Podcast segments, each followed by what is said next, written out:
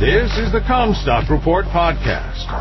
We are strong advocates for the American family farm and your top source for the agriculture markets. And now, here's your host, David Kruse. This is David Kruse with the Commstock Report. It felt like Luther, Iowa had become a tourist trap last Saturday afternoon when my wife and I joined many others looking to see the grain bins destroyed there by the derecho. They almost needed someone to direct traffic. Sounds like the worst of the storm and power outages were in Cedar Rapids. 97% were without power there, and not all were expected to have power restored there by Monday. They could not start school on time if they wanted to in Cedar Rapids because all their 34 buildings were damaged. The storm was being called an inland hurricane, but unlike a hurricane, I did not believe that it brought enough rain to end the drought. At least hurricanes bring soaking rains with them. Whatever rain the derecho brought had soaked in with no puddles.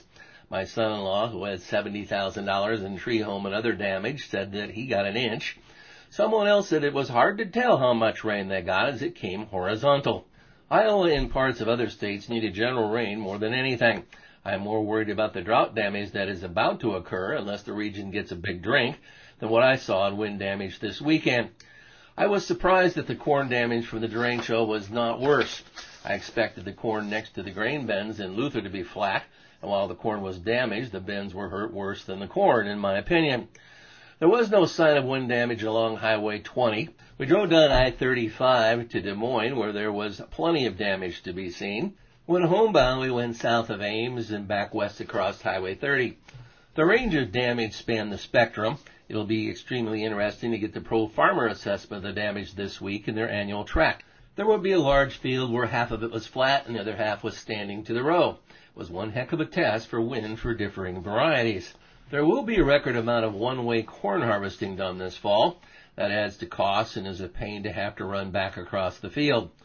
The corn had pollinated, so the ears are there, so what we are talking now is a poor fill and harvest difficulty. There is a difference between being wind blown and wind damage.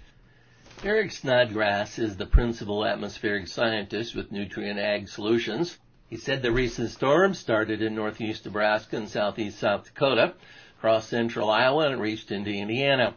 Based on satellite analysis, it did its worst damage starting a third of the way across central Iowa, where it expanded north and south, widening to the Illinois border. The scope of most crop damage was done in Iowa and became local damage when it crossed into Illinois. The derecho was 700 miles long, lasted 14 hours. It moved at 55 miles per hour, creating straight winds of generally 60 to 110 miles per hour, with gusts even higher. Winds at 1,000 feet were measured at 122 miles per hour, slowing some as they reached the surface. Atmospheric scientist Eric Snodgrass estimates that 8.5 million acres of corn and soybeans were damaged enough to show up on the before and after satellite picture. That is not 4.25 million acres of corn completely flattened and destroyed. It tested hybrid standability. Some fields were flattened while others took the blast relatively well. Extreme differences in hybrids were visible in the same fields. Wind damage runs like rivers through fields. This storm came post-pollination, so the ears were made. Horizontal plants will not fill as well. I saw little green snap with most damage being severe goosenecking, with the question becoming what is harvestable? Is it so flat that cannot get under it with the corn head? As noted, there will be a record amount of one-way combining in this region this fall. It'll be interesting to get a pro farmer's assessment of what can be saved.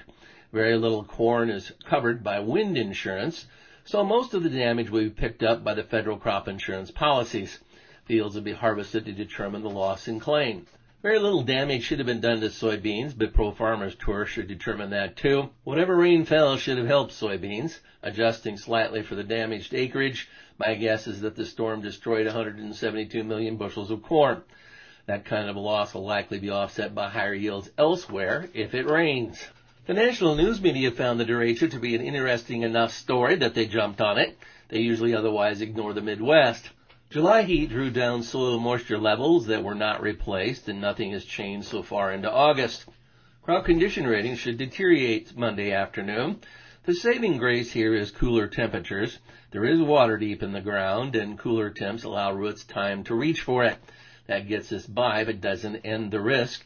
At some point in time, we need a soaking rain to finish the crops. You've been listening to the Commstock Report. For more information and marketing opportunities, contact us at Commstock.com or call 712-227-1110. For a more complete version of the Commstock Report with hedging strategies and trade recommendations, subscribe on our website at Commstock.com or reach out to one of our risk management specialists about how we can help you protect your profits.